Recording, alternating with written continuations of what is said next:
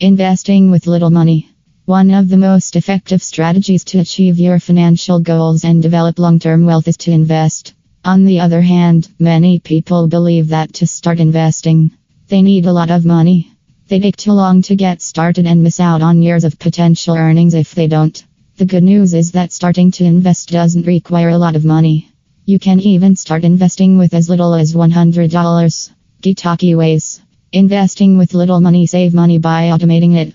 Pay off high interest debt, reduce your spending, and develop new ways to save money. Take advantage of the tax advantages available to you. Debt free money for retirement. Where do you start if you don't have a lot of money? The cookie jar approach savings account invest in dividends, invest in your company retirement, use a robo advisor, invest in mutual funds. Here are some easy ways so you can put more money into your investments. Save money by automating it. Take a look back at when you last saved money. What percentage of your paycheck did you set aside on the day you were paid? Or did you save after spending all of your money for the month? We're all guilty of it. We put money aside after we've spent it. What happens, however, if there isn't anything left to save? Pay yourself first to save before you spend.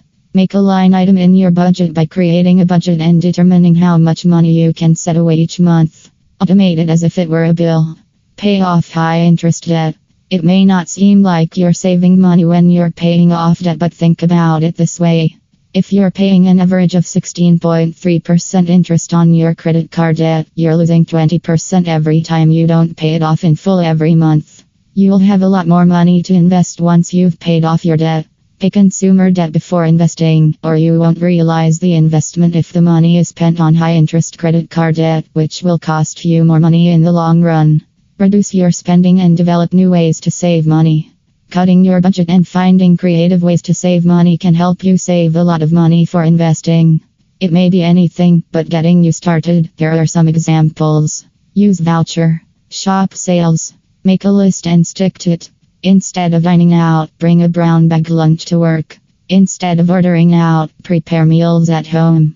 Find free approaches to entertain your family at home. Swap children's clothes with friends who have children of various ages. Give away things you don't need. More painless hacks to save money. Take advantage of the tax advantages available to you.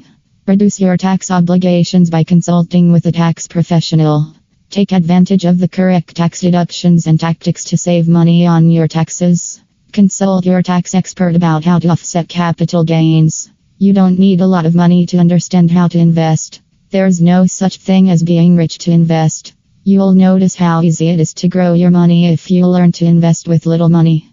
Reaching your financial objectives, no matter how enormous, becomes a habit and a source of excitement.